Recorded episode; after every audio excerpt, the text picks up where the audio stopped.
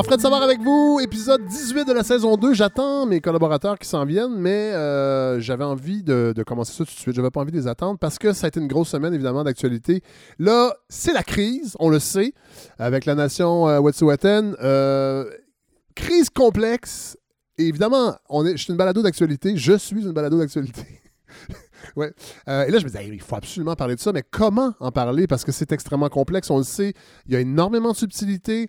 Et là, euh, on est en train de préparer quelque chose. Ça ne sera pas tout de suite, par contre, mais on va traiter de cette question-là. On va essayer de comprendre. On va essayer d'aller dans la nuance. Euh, donc, on va pas beaucoup parler de cette crise-là qui secoue le Canada et le Québec présentement, euh, parce que les, événements se bousculent aussi. Euh, puis moi, j'ai vraiment envie qu'on en parle intelligemment, euh, ce qui n'est pas toujours le cas des grands médias. Si vous ouvrez les journaux ou la radio, j'ai entendu, entre autres, des gens comme Paul Arcan, Ma- Mario Dumont, accumuler les lieux communs sur les Autochtones. La crise d'octobre, on s'en rappelle, en 90, la mafia Mohawk, c'est tous des mafieux. On rappelle qu'il y a toujours 56 réserves qui n'ont pas d'eau potable. On est dans un état de droit pourtant. Euh, ces gens-là n'ont pas d'eau potable. Euh, donc, euh, tout ça pour dire que les enjeux sont complexes, puis je, veux vraiment qu'on en parle intelligemment. Donc, on travaille là-dessus. On va pas réagir à, ch- à chaud. On va se laisser le temps, avoir les bonnes personnes aussi autour de la table. Puis je travaille avec Julie Gauthier. Vous vous rappelez, elle était venue l'an dernier parler de l'autochtonisation du Collège Antique. C'est mon amie depuis longtemps, enseignante en anthropologie, spécialiste des questions autochtones, entre autres. Fait qu'avec elle, on va aller chercher les bonnes personnes. Euh, des personnes aussi des Premières Nations. On va pas euh, parler de, ça entre blancs, arc, mais euh, on est et, c'est, long. faire ça, alors voilà, je vais le faire intelligemment. La balado, ça, on, est capable de faire ça. Je pense je pense que le médium le appelle aussi à ne pas réagir à chaud. Et je pense aussi que la crise est beaucoup trop grave, comme nous le disait François Legault. Ce blocus est illégal et qu'on doit intervenir. Comprends. On a tous des craintes. On a déjà vu dans le passé ce qui s'est passé euh, dans certaines crises, incluant la crise d'Oka. Mais à un moment donné, actuellement, les entreprises souffrent, les Québécois souffrent. Donc, je compte sur l'appui du Parti libéral pour ne pas exclure une intervention policière, mais il faut le faire de façon coordonnée Bon, alors euh, les entreprises souffrent, les Québécois souffrent, l'heure est grave, je pense. Alors, c'est pour ça que je me disais, hey, on va, euh, on va y aller vraiment intelligemment. Euh, et là, atten- attention, je veux en rien euh, rire des gens qui ont perdu leurs emplois, évidemment, mais à un moment donné, là, je pense que ben, il va falloir poser des gestes pour changer les choses, changer ce système et arrêter de penser que la transition, c'est juste dans 30 ans. Évidemment, j'ai lu, moi, le livre d'Yves-Marie Abraham.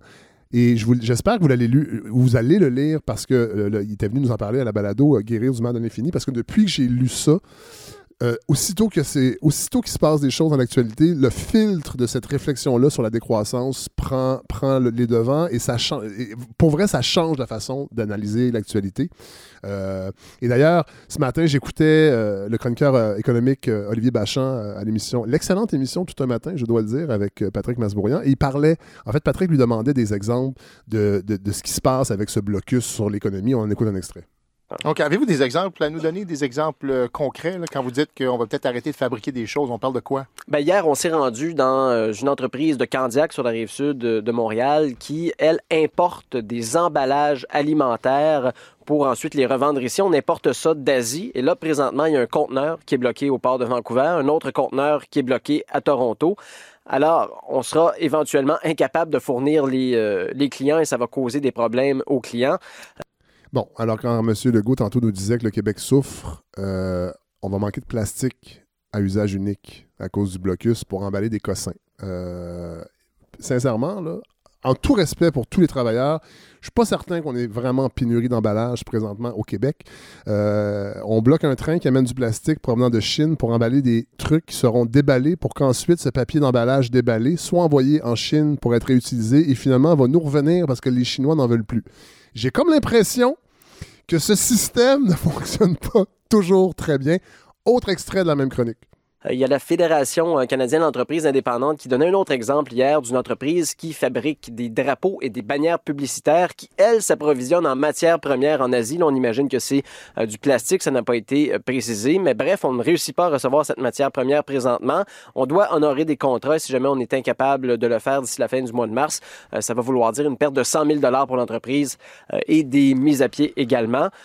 Encore une fois, en tout respect pour les gens qui travaillent en publicité, je me promène beaucoup euh, à pied, euh, en voiture. Euh, je regarde autour de moi et j'ai pas l'impression qu'on est en pénurie de matériel publicitaire. Mais bon, j'ai l'impression que ce, système capitaliste est peut-être au bout de, au bout de sa vie utile. mais bon, peut-être que je me trompe, mais encore une fois, peut-être un autre extrait de cette même crise parce que cette chronique n'en finissait plus de nous inquiéter impact qui pourrait toucher le consommateur maintenant, ben, c'est dans le secteur de l'alimentation parce que euh, ce qui nous provient de l'Ouest canadien, il y a euh, des grains, des céréales, la farine, tout ça, ça sert à fabriquer euh, du pain notamment. Et, là, les, ingrédients pourraient venir à manquer. Encore une fois, peut-être profiter de la pénurie de farine de l'Ouest canadien pour, se, pour réfléchir à ce que nous en faisons pousser du blé au Québec pour peut-être euh, aller moins loin, chercher notre farine pour notre pain, raccourcir les distances, voilà une excellente façon peut-être de cross-focker le système. Un autre extrait pour avoir des problèmes aussi avec l'importation de certains fruits et légumes qui sont acheminés éventuellement par train dans l'est du pays. Ça pourrait faire grimper les prix. On anticipe peut-être euh, des euh, ruptures de stock dans l'industrie alimentaire, dans les supermarchés à compter euh, de la semaine prochaine, ou du moins une rareté des produits qui va faire grimper les prix. Donc, le consommateur pourrait le sentir dans, son portefeuille. Bon, évidemment, ça, ça, allait venir, que ça allait nous coûter plus cher. Cela dit, nous avons beaucoup de pommes au Québec. Peut-être que les gens sont tannés de manger des pommes, mais il y a plusieurs variétés. Hein? Alors, ce serait peut-être une façon aussi pour les gens qui supportent peut-être euh, ce blocus et les, causes qui sont derrière ça, de se passer euh, des poires de l'Alberta. sans mauvais jeu de mots, et de manger plus de fruits du Québec. Je sais que, bon, on va peut-être moins manger euh, de kiwi, de mangue ou de, de pamplemousse qui goûte le verra, mais on va manger plus de pommes, plus de prunes aussi. Il y a des poires qui poussent au Québec également raccourcir les distances. Alors, tout ça pour dire qu'on va quand même en reparler un peu euh, de ce qui se passe à Wet'suwet'en parce que tantôt, on va avoir une nouvelle chroniqueuse, Fanny Grégoire. Euh, vous savez, il y a quelques semaines, j'avais dit que c'était difficile, plus difficile parfois de trouver des voix féminines qui plongeaient moins euh, les yeux fermés que, les gars quand vient le temps de prendre un micro. Ben, elle m'a écrit, elle me disait Wow, moi j'en fais de la chronique, j'ai une balado.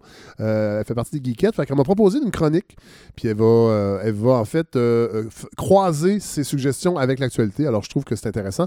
Sinon, euh, pour euh, cet épisode qui s'en vient, ils sont en route, je le sais. Il y a Inès Talby qui sera là. Il y a euh, Serge Brideau. On va parler à Serge Brideau au Nouveau-Brunswick. Parce que ça fait longtemps qu'il n'a pas parlé. Il y a eu des. il y a eu. politiquement, ça a quand même brassé au Nouveau-Brunswick avec la fermeture annoncée d'hôpitaux en milieu rural. Et on aura évidemment Godefroy Lorando qui s'en vient, qui prépare sa chronique, qui a lu, je crois, le livre de Jean-François Roberge. a voulu approfondir un peu, mieux connaître ce ministre qui a euh, aboli les commissions scolaires, entre autres, et qui, est en train de faire une grande réforme du système d'éducation. Alors, Godefroy a lu son livre, un livre qui est paru il y a quelques années, 2017, je crois. Euh, et si on réinventait l'école, chronique d'un prof idéaliste, parce qu'à l'époque, euh, Jean-François Robert n'était pas encore ministre, alors Godefroy Laurando va nous en parler. Fait qu'on se retrouve dans quelques secondes.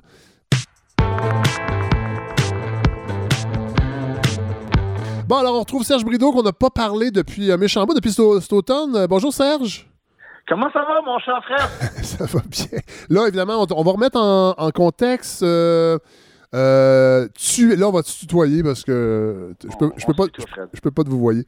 Euh, bon, chanteur des hôtesses d'hilaire, oui, mais tu es notre antenne euh, en Acadie, Nouveau-Brunswick, quand il se passe, quand ça brasse politiquement, quand l'actualité le veut. Là, on est un peu décalé parce que ben, j'ai l'impression que ça s'est un peu calmé. Moi, j'ai pas suivi ça parce que tu sais, Serge, que c'est la crise présentement au Canada avec, avec les Premières Nations, notre système économique. On a légumes à Tracadie. Bon, ben c'est ça. tu comprends-tu? Les problèmes linguistiques des francophones hors Québec, là, on s'entorche un petit peu? non, mais pour vrai, j'ai pas. je suis là, hein? Quel flambeau acadien. mais j'ai pas eu le temps de me pencher là-dessus. Je savais qu'on allait se parler bientôt. Fait que j'ai fait, hey, Serge va nous tellement nous résumer ce qui se passe avec toutes les subtilités. Mais ça brosse, mon frère, puis ça brosse tellement, puis ça brosse encore aujourd'hui, même à tous les jours. Ça n'arrête pas. Euh, en gros, euh, le gouvernement conservateur euh, de Blaine Hicks Oui. a annoncé une réforme qui allait fermer six hôpitaux dans les régions rurales du Nouveau-Brunswick, trois acadiennes, euh, trois hôpitaux francophones et trois hôpitaux anglophones. Oui. Euh, là, ça a eu un, il y a eu un levier de bouclier à Caraquette parce que dans le passé, en 2005, si je me trompe pas, l'hôpital de Caraquette a été fermé par les conservateurs aussi. Oui. euh, de nuit. Là, on parle de, de fermer les urgences de nuit parce que les chiffres ont sorti qu'ils vont une moyenne de 5 à 6 patients de nuit et ces hôpitaux-là sont à peu près de 30 à 40 minutes d'un gros hôpital, Ouais. d'un plus gros hôpital, Ouais. d'une plus grosse communauté. Donc, Là, le- Serge. Le caraquette, euh, Oui. la, la proportion francophone, anglophone, là, parce qu'évidemment, il y a du politi- il y a du linguistique Ouais. énormément là-dedans. C'est pas juste une décision administrative. Là. Ben, c'est une, dirmi- c'est une- Puisqu'ils ferment trois hôpitaux acadiennes, euh, à Caraquette, à 50 ans et euh, à Grand-Sault, Ouais. euh, non, euh, à Stella Maris, excuse-moi, Stella Maris qui est à Boctouche, et qui ferme euh, trois hôpitaux anglophones qui étaient à Sussex, Sackville et Grand-Sault. Euh, c'est pas si linguistique que ça. Je pense qu'il a bien calculé son jeu, mais c'est quand même des hôpitaux. Chaque hôpital que je vous nomme là, c'est environ à 30 à 40 minutes, pas plus, d'un d'un grand centre. Ouais. Donc, puis la moyenne de patients est pas assez élevée la nuit. Et nous sommes dans une grosse crise fiscale au Ouais. Nouveau-Brunswick depuis des années. Ben, depuis Bernard Lourdes a commencé à faire des gaffes. Je suis content qu'il n'ait pas été au fédéral. Ceci étant dit, euh, euh, on est vraiment dans des grosses dettes. Je pense que la quatrième chose qu'on paye, on paye la santé, on paye euh, l'énergie, on paye l'éducation et ensuite on paye la dette sur euh, Ouais. sur la dette. On Ouais. est rendu à 15 milliards au Nouveau-Brunswick pour 750 000 de population. Donc, quelque chose doit être fait. Euh, puis c'est sûr qu'on ne montre pas les impôts de Irving. Ouais. Ça, c'est du jamais vu. pas, parce que c'est d'un coup, qui, hey, coup qui partent. Un coup Pour- qui partent avec euh, 49% des terres de la province. c'est fou, en tout cas. Ouais. Ça, c'est- la prochaine fois, je te parle, je parle juste d'Irving. Ça fait deux fois que tu me là, dis. La prochaine fois, pour vrai, tu le fais, mais ça fait deux fois que tu nous promets ça. Moi, je, je, sais, pas mais là, ça brasse trop politiquement. Non, je comprends, je Puis comprends. moi, Robert, bon, et là, le- la situation particulière du gouvernement de, de Blaine Higgs, euh, minoritaire, est qu'il y a juste un Acadien qui est au pouvoir, Robert Gauvin. Ouais. Euh, c'est c'est le seul élu. Et Robert Gauvin, je, l'ai- je lui ai dit sur la place publique, je lui ai dit sur les réseaux sociaux, je lui ai dit euh, quand j'ai parlé de vive voix, qu'est-ce que tu fais là? C'est- Parce que Robert Gauvin, pour, pour la petite histoire, Robert, c'est le fils de Jean Gauvin. Jean Gauvin, qui était un conservateur, qui était au pouvoir pendant peut-être 20 ans, qui était un ministre. Fait que c'est votre Maxime Bernier. C'est votre Maxime Bernier. c'est ça, ça. Exact. Et Robert, lui, qui est un comédien, qui a jamais été... Ah, ben c'est votre Maxime Bernier. C'est votre Maxime Bernier. Exactement, c'est le Maxime Bernier. Mais il est beaucoup plus sympathique que Maxime Bernier, j'en suis sûr. Euh, Robert a arrivé pendant les élections de Blaine Higgs, puis euh, il s'est présenté à Chupagan, euh, la Nisco, et il a gagné. Oui. Puis il a permis au Blaine Higgs de continuer en une langue anglophone, euh, un ancien PDG de Irving, Ouais. a atteint le pouvoir. Bon, que, que le, le Parti conservateur a pu en profiter, faire une, mise, euh, une prise de conscience, puis dire, hey, on peut pas mettre une langue anglophone au pouvoir, mais bon, la prise de conscience n'a pas été faite parce que lui a permis d'être au pouvoir. Ouais. Et là, depuis 18 mois, Robert, il a, il a été mis à l'épreuve souvent. Il y a la question linguistique des ambulanciers. Euh, tout le monde, euh, Ça, ça moi, il disait, ra- rappelle-nous, euh, c'était quoi cette, cette crise-là? ben, la question, c'est que euh, a remis en question parce qu'il y a une pénurie de travailleurs d'ambulan- d'ambulanciers au Nouveau-Brunswick. Ouais. Et ça prend un ambulancier bilingue dans, Ouais. chaque, euh, dans chaque ambulance, surtout dans les régions bilingues, euh, où que les, les exigences de bilinguisme sont encore plus élevées, parce qu'il y a des niveaux de langue. Moi, j'ai, moi, j'ai un certificat de bilingue, sur je suis, je suis un 4, c'est plus haut niveau tu peux être, mais ça va à 2, 2 plus, 3, 3 plus, 4. Bon. OK. Tu es comme un, un euh, kingpin du bilinguisme. Moi, moi, ouais. Mais regarde, c'est ça, ça. Mes, mes parents m'ont eu en Ontario, c'est une autre histoire. Ah, ouais, écoute, ah, c'est compliqué. Mais là, regarde, c'est ça, ça, à l'époque, euh, une couple de mois passés, je peux pas dire précis dans le temps, mais Higgs avait, avait soulevé la question de revoir la loi sur les langues officielles quand ce qui concerne les ambulanciers, parce qu'il y a un problème de recrutement d'ambulanciers, qui était quand même un foutaise, parce que la place où il y a plus une pénurie d'ambulanciers, c'est dans les régions acadiennes, dans les régions plus rurales. Ah, ouais. Euh, donc, euh, tu sais, puis là... Et ça doit, être Robert des, ça doit être des régions à- avec une moyenne d'âge aussi. euh, avec... élevé. Ouais, c'est ça. Oui. C'est ça, c'est oui, oui, c'est sûr que, que, Donc, des, des gens qui euh, s'inquiètent. là. Il y a des gens qui... Oui, exactement. Puis là, euh, Robert, à, cette époque- à, à ce moment-là, il fallait qu'il aille sur la place publique et dire non, non, non, il n'y en a pas de question. Si c'est ça, ça passe, je m'en vais. So, il a dû faire ça une couple de fois dans, pendant, depuis 18 mois. Ses, euh, ses valeurs acadiennes ont été mi- mises à l'épreuve. Et là, c'est des- encore une attaque sur la ruralité. Ouais. Euh, Blaine Higgs, au nom de la fiscalité, il est en train de fermer les régions. Ils ont construit un centre pour euh, les gens avec des, euh, des, des, des, des problèmes de santé mentale à Campbellton, un édifice neuf. Il la ferme pour la reconstruire à Moncton. Ah, ouais. Euh, il y a beaucoup de choses, fermer les hôpitaux dans, dans ces régions-là. So, il y a beaucoup de choses qui étaient. Puis Robert Gauvin ne pouvait plus. Et, petite, euh, petite anecdote à part, la veille de l'annonce de Robert Gauvin, j'ai un téléphone de M. Gauvin. Ouais. Puis il me dit Comment ça va, Serge? Puis j'ai dit Ben moi, ça va mieux que toi. Il me dit Tu vas être fier de moi? J'ai dit Enfin, tu le fais-tu? Il dit oui, tu vas-tu être à ma conférence de presse demain? J'ai dit oui, je vais aller à ta conférence de presse. J'ai été à la conférence de presse et quand ce que Robert s'est vidé le cœur, c'était c'était beau, c'était vrai. Il a parlé d'intimidation, il a parlé de l'intimidation que, que, que le, pré- euh, le premier ministre lui a faite, des ténors du Parti conservateur, des gens qui l'appellent partout. Euh, et quand il a annoncé qu'elle allait être enfin indépendant, euh, son euh, cellulaire était euh, coupé. Ah, ouais. moment- voyons. Ouais, immédiatement à la conférence de presse. C'était Ben, c'est incroyable. C'est quand même assez drôle. Et là, Robert, depuis qu'il est parti, ben C'est- là, lui, C'est une dictature, ça, Serge? c'est. Ben, c'est une république banane, le Nouveau-Brunswick, ça appartient à Irving. Ouais. Mais bon, En fait, on dit une république de patates. république de patates chez nous, c'est pas mal, ça s'applique. Je vais le changer, c'est trop banane. Ouais, c'est une patate. Merci, euh, Fred. Euh, puis là, c'est ça, qu'est-ce qui est arrivé euh, depuis ce temps-là? Ben là, Robert Gauvin, euh, c'est sûr qu'il se fait courtiser par le Parti libéral, le Parti vert aussi, même le Parti vert, il a offert un, un siège. Euh, il a offert de, de joindre les rangs. Euh, là, il siège comme indépendant pour l'instant, Ouais. mais tout semble indiquer, quand tu regardes les jeux de coulisses, je pense qu'il va aller libéral Ah Ouais. pour les prochaines élections. Euh, le Parti libéral veut faire tomber le gouvernement, puis ce qui me surprend... Mais ils sont, mais ils excuse-moi, Serge, ils sont où, les Oui. libéraux, là? Euh, Est-ce qu'ils sont Les encore. libéraux, ils sont en opposition officielle. Ils ont un nouveau chef qui s'appelle Kevin Vickers. Kevin Vickers, qui était le GRC quand il y avait un, un tireur fou qui avait rentré au Parlement. Ah, ouais, Ottawa. OK. C'est lui, ouais, c'est le, c'est, c'est le monsieur qui avait descendu euh, le, le tireur. Oui. Et c'est sa seule claim to fame.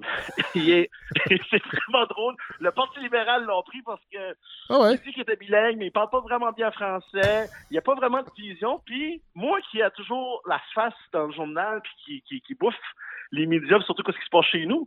Je l'ai vu sur la première page de l'Acadie Nouvelle hier, puis j'ai fait c'est qui ça? Ah, Kevin Vickers. C'est pas normal.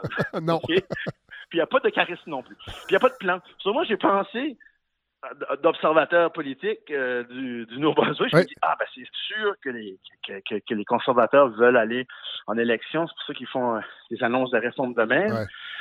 Et euh, parce que Kevin Vickers, justement, est pas prêt. Les libéraux sont pas prêts.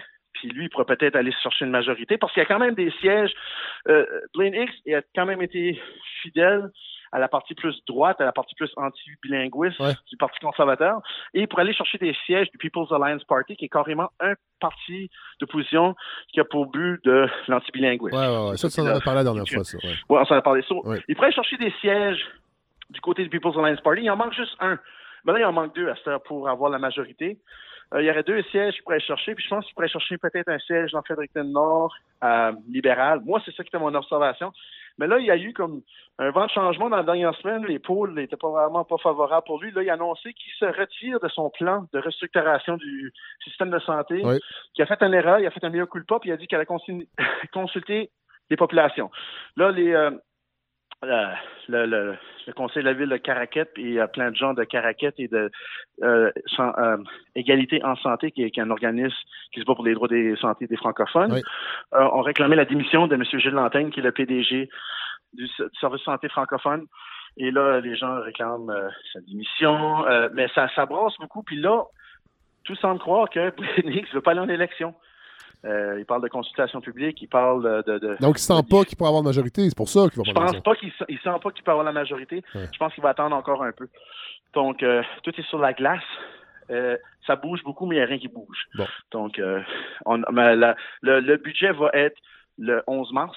Et le 11 mars, on va voir si que Robert va Ah. voter avec, avec le gouvernement on ou, il va, ou faire tomber le gouvernement. On pourrait se parler un petit peu après le budget, euh, donc dans cette semaine-là. Oui. Puis entre-temps, ben, regarde, je vais préparer toi sur Irving, OK? Parce que Oui. je, des autres. Oui. oui. Mais là, tu vas revenir à Montréal un jour? Je vais revenir à Montréal sûrement. Euh, on joue, les autres élèves vont avoir un spectacle au mois de mai au euh, euh, Puis on va être là dans les alentours. Puis c'est sûr que je vais vous appeler puis faire un petit tour Ben, physiquement, ben ouais, on, on se fera une bouffe aussi. On, on avait dit qu'on ferait ça éventuellement. Oui. Ben merci Serge. Puis là, tu fais des shows Ben, solo? C'est ça que j'ai compris? Tu fais des. des- Ouais, je fais le show solo. Ben, toute la fin, j'essaie de répéter pour mon show solo. Puis euh, la- la- le tuyau d'égout chez Hilaire a Oui. pété. Puis là, Hilaire a 82 ans. Puis il me dit Ah, le tuyau doit être là. Puis là, le tuyau doit être là. Mais il fait moins 18 ici. Puis je Jack Hammer, j'ai passé deux jours. à- J'ai trouvé le tuyau hier. Aujourd'hui, je l'ai changé. Hey. J'ai vu tes vidéos sur Facebook, puis je pensais que c'était une gimmick de promotion. Que tu cherchais, tu cherchais tes tunes dans le sol du Nouveau-Brunswick. C'est ça que je disais, mais non. C'est vrai. Un, un- un tuyau de PVC. Puis euh, je l'ai enfin trouvé. mais j'ai pas répété. Ça va être beaucoup de l'impro. Mais Ah, c'est- tu sais, le monde paye juste 15 piastres. Ben non, mais c'est ça. ça sûr, que ça va, c'est sûr que ça va être bon. Hey, merci, Serge Brideau, puis euh, la prochaine fois, tu vas être euh, ici euh, physiquement avec nous, puis on va, on, va, on va décortiquer le budget du Nouveau-Brunswick. On va aller dans le pointu. À bientôt. Salut! Salut. Et là, soudainement, je ne suis plus seul! Hey, c'est la magie de la musique. Toute Ouais. l'équipe est là! Mais ça nous a fait de la peine de te voir seul comme ça. On, Ah, j'ai eu du fun, on te moi. rejoint. Bonjour, Talby. Bonjour. Comment ça va? Ça va bien, toi? Euh, Vous? Oui. Ah. On- on- ben, j'ai- Ah, tu peux dire tu. Tu? Ben, pff, Je me suis attachée. Oui, Fait on s'attache. On s'attache à, à- à votre bête, donc euh, je, je peux plus dire vous. ou Alors- J'ai goût de dire tu. Inès, de retour pour vos prescriptions. Moi, je vous voyez, j'ai un énorme respect pour vous, Ah, c'est gentil. pour votre travail, votre énergie. Donc, euh, vous revenez euh, nous, euh, nous faire quelques prescriptions? Oui, Vous êtes la pharmacienne de la balado? Vous faites des prescriptions? exactement, pharmacienne. Ben, je me suis dit, ça a l'air de fonctionner. Oui. Fait que je vais, je vais faire ça, puis l'année prochaine, peut-être, je vais arriver comme comptable et euh, vous demander si ça vaut vraiment Ben, la j'irai peine. de- j'irai pas jusque-là. Ce sera Si les, on en a vraiment besoin. les déductions d'Inès. Oui. Bonjour, Godfrey Lorando. Coucou. Vous avez passé une belle semaine? Ah, une excellente semaine. Pareil que vous avez lu euh, Ben, il paraît, mais je le l'ai livre je l'ai- de Jean-François Roberge. Je ne suis plus la même personne, Fred. J'ai lu Et si on réinventait l'école par un homme qui nous vend l'école avec une pomme dans ses mains. Oui. Synonyme de renouveau. J'ai aimé ça, je suis content d'avoir lu. Ah, bon. Oui, parce que je voulais vous parler de la loi 40, mais sans, sans refaire ce que tout le monde a fait. Tout à fait. Et puis, vous pourrez écouter cette balado dans deux semaines, trois Oui. semaines, et ce sera toujours d'actualité, car vous n'aurez toujours jamais lu Et si on réinventait l'école Voilà. Alors, dans trois semaines, le verre ne sera pas dans le fruit. Elle Exactement. sera, elle sera encore fraîche, cette Mhm. balado. Et Fanny Grégoire, nouvelle chroniqueuse. Bonjour. Bonjour, ça va bien? Oui, ça va très bien, vous? Oui, vous avez répondu à l'appel. euh, J'avais dit il y a quelques semaines, euh, c'est dur d'avoir des filles au micro, ils Ouais, doutent. ouais. euh. Mais là, vous m'avez écrit pour me dire, euh, moi, j'aimerais parler de BD, entre Oui, autres. Puis il y a sûr. des auditeurs et des auditrices qui nous ont dit, hey, allez-vous parler de BD, allez-vous faire une chronique BD. Vous l'aviez fait, Inès. Je pense que Oui. ça a vraiment euh, plu aux gens. là. Je pense que j'ai Oui. ouvert une porte. Ce qui, vous en- ce qui vous empêchera pas d'en parler. Et là, on va écouter tout de suite un extrait, un extrait parce que c'est des suggestions qui sont quand même liées à l'actualité. Aux gens qui subissent les conséquences des barrages et des manifestations, vous traversez des moments difficiles. Sachez que notre gouvernement travaille fort pour trouver une solution. Nous sommes appelés à choisir la marche à suivre. C'est à nous de choisir le respect et la communication. Nous ne devons pas nous engager dans une voie où nous refusons d'écouter, où nous cédons aux hostilités. Et je peux comprendre que le premier ministre ne veuille pas négocier sur la place publique. OK. Mais tu convoques pas le Parlement pour faire une adresse ministérielle si tu n'as rien à dire. faut pas que c'est- qu'il y ait une intervention seulement au Québec, que ça soit dans toutes les provinces en même temps. Puis il faut que M. Leader- M. Trudeau prenne le leadership, mais nous, on va faire ce qu'il y a à faire. Bon, on a entendu nos élus. euh, vous allez nous parler d'une BD, en fait de quelques BD, mais particulièrement d'une BD, parce que là, on sait ce qui se passe présentement avec cette crise qui menace euh, notre mode de vie, pour reprendre euh, des paroles de certains médias. Évidemment, je, je suis ironique. Euh, moi, c'est un- c'est une BD que j'ai entendu parler euh, un petit peu à gauche et à droite, et là, j'avais envie d'avoir quelqu'un comme vous, parce que vous, vous aimez beaucoup le roman graphique, la BD. Vous êtes une grande fan de BD. Oui, oui, je suis Oui. une grande fan de bande dessinée. Mais parlez-nous de vous avant, parce que Oui. vous avez une balado aussi euh, Oui, indépendante. Oui, j'ai une balado également. Moi, la balado, ça s'appelle La vie secrète des geekettes. Donc, c'est ma balado. Allez écouter ça, c'est la bande dessinée puis la culture populaire, ça vous intéresse. Voilà. Et là, la BD s'appelle Payer la terre de Joe Sacco, et là, je fais tout de suite une. euh, une euh, parce que bon, moi, je suis un, je, je suis un homme blanc euh, et j'ai suivi le hockey. Et Joe Sacco, c'est un joueur de hockey, c'est pas du tout la même personne. Joe Sacco a joué dans les années Non. 2000, euh, il ne joue plus. Mais je- la première fois que j'ai entendu parler de Joe Sacco, j'ai dit, mon Dieu, c'est-tu l'ancien joueur, un peu comme Joey Juno, qui s'est recyclé et qui a fait des belles choses dans sa vie. Mais non, c'est un autre auteur. Parlez-nous un peu de, bon, de, de- de- de- Oui. de- de cette. En fait, en premier de l'auteur, Joe Sacco. Oui, Joe Sacco, pour les gens qui ne le connaissent pas, à la maison, Joe Sacco, c'est un auteur américain. Il est connu pour euh, ses, euh, ses albums Palestine. Euh, il en a fait une dizaine d'albums dans, les, euh, dans les 20 dernières années. C'est également quelqu'un qui a eu, qui a étudié en journalisme. Donc, c'est c'est pas quelqu'un qui provenait du milieu de la bande dessinée en premier, mais qui parle. en- Ensuite, s'est mis à faire de la bande dessinée. De reportage, c'est ça qui est intéressant, Oui, de, la, de la- la- reportage, la bande dessinée journalistique. Un peu, on peut penser à Art Spiegelman, qui Oui. est un peu celui qui a donné les lettres de noblesse Oui. euh, à, ce, à ce- à ce Avec- genre, avec, Avec, Mars. avec Mars, Voilà. exactement. Alors là, Payer la Terre, c'est dans c'est un contexte quand même précis. Ça se passe au ter- dans les territoires du Nord-Ouest? Oui, au territoire du Nord-Ouest, Oui. on va en fait, on va rejoindre Joe Sacco qui rencontre les Dénés, qui sont euh, une nation autochtone qui habite les territoires du, du Nord-Ouest depuis toujours, en Oui. fait. Et puis, on va vraiment aller à la rencontre de leur culture, de, ce- de cette nation-là. On va apprendre plein de choses. euh, par- on va avoir le, le point de vue de, justement, Joe Sacco. On va aussi avoir le Qui point n'est de pas, vue... qui est pas, qui est Non. pas issu des Premières Nations. Ça, c'est intéressant aussi. Ouais. Donc, c'est son regard à lui euh, qui arrive euh, chez les Dénés et qui, avec son dessin, avec son, sa formation journalistique, en fait un reportage. Moi, je trouve ça vraiment intéressant. C'est un- ça, oui. Il est maltais, en fait. Donc, né à l'île de Malte. Maltais, Bon, l'île voilà. de Malte, Ouais. euh, grandi en Australie, euh, Oui, vrai, après euh, aux États-Unis. Merci, Nestelby, Parfait. département recherche de la balado. C'est euh, quand de même un petit, c'est Ouais. un nomade. Il y a quelque chose de nomade, donc Oui. il doit apprécier cette espèce de, de Ah, ça- recherche de rencontrer l'autre. Non, c'est un très bon point que tu apportes. Puis euh, justement, il va, on va avoir différents euh, personnages dans la bande dessinée, différents gens là, qui sont réels, qu'il va rencontrer, Oui. qui vont lui, euh, lui raconter leurs histoires Oui. à eux.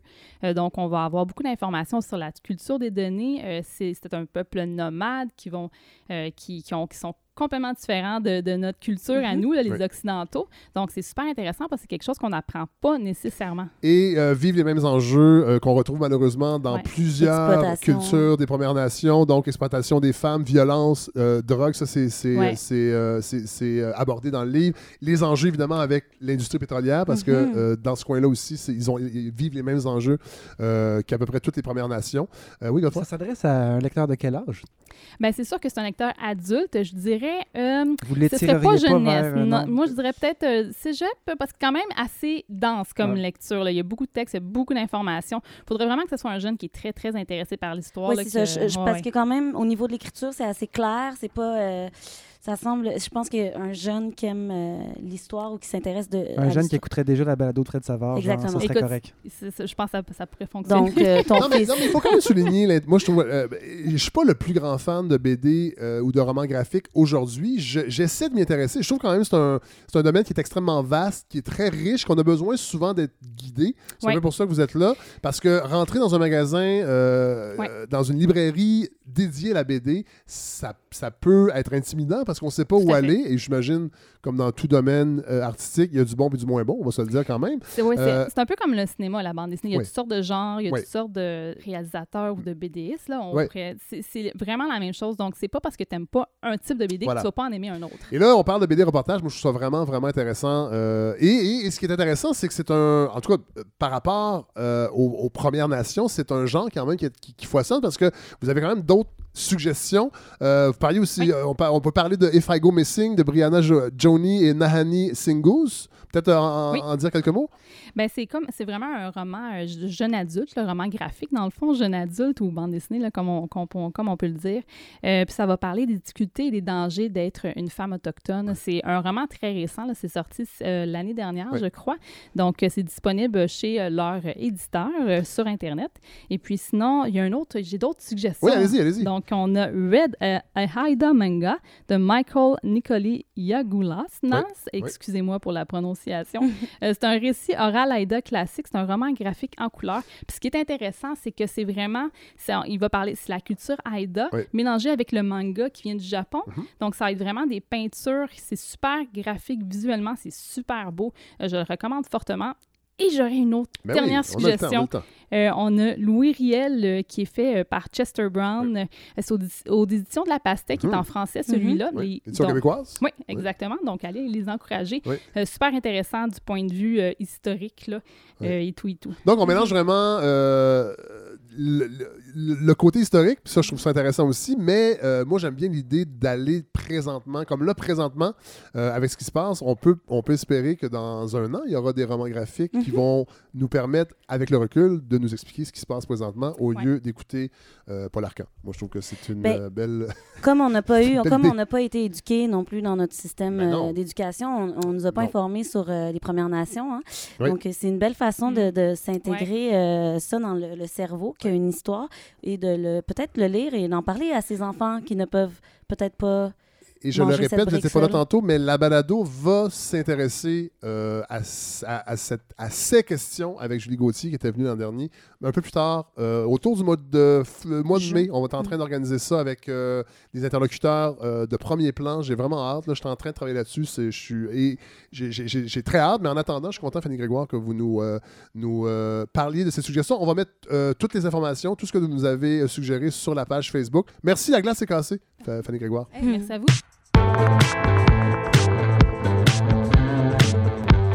Elle se couche à mes genoux. Par toi, le mauvais escorte. Et elle me suit pas à pas. Elle m'attend devant ma porte. Elle est revenue, elle est là. La solitude. La solitude.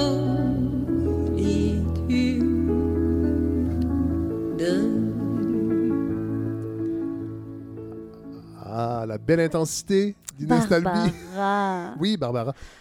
Petit, Barbara. Je fais une petite euh, parenthèse. euh, J'avais trois vinyles de, de Barbara. Je les ai vendus à l'Oblique euh, il y a deux semaines. Ils sont disponibles dans les bacs de l'Oblique. Allez-y, Inès. Merci de cette information. Courez-y. C'est bien l'oblique, j'aime l'oblique. Oui, J'y vais une fois de par euh, deux semaines. Belle collection de vinyles usagés. Je vous ai, euh, j'a- j'avais besoin de m'exprimer. Euh, si J'aurais pu aller voir mon psychologue encore une fois, Oui. vous me direz. Mais euh, j'avais envie de vous parler On du vous fait... à la place oui, au lieu de débourser. Je me suis dit que c'était plus intéressant. Chargé plus cher comme psychologue. hein. Mais je pense qu'on file pas. Ah, Je pense qu'on file pas. Comme collectivement? collectivement. Puis je, je- pense qu'il y a comme quelque chose de froid dans l'air. Puis, puis c'est pas à cause de la température. Je trouve que les gens sont tristes, sont fâchés, sont déçus, mais sont surtout seuls. Qu'est pas ça avec la solitude des gens? On est frette, on a peur. Il y a des gens en hoodie noir qui frappent des inconnus dans la rue à coups de bâton de Il a baseball. été arrêté. hein. Hmm. On n'est pas sûr que c'est lui. On- C'est lui. Donc, C'est ça, toi, t'as décidé ça. Fred le sait. Donc, euh, on arrête des gens en hoodie noir qui Oui. frappent avec des, coups- des bâtons de baseball. Il faut On- arrêter les gens Audi aussi. hein. Pas juste en hoodie, mais en Hoodie. Audi noir. Hoodie. La grosse voiture. Je connais pas ces voitures-là. Oui, c'est des voitures assez coûteuses. Très C'est solitaire. des gens dangereux souvent qui sont en. Oh, c'est des voitures pour des les gens. pour Donc, les gens. encore, on est dans la, Oui, dans la solitude. Tout à fait. Mais donc, on lit des commentaires haineux sous euh, des événements en lien avec la violence conjugale et le racisme. On est en colère, chacun chez soi, dans notre divan du moi, je suis malheureux, fait que les autres, tu sais.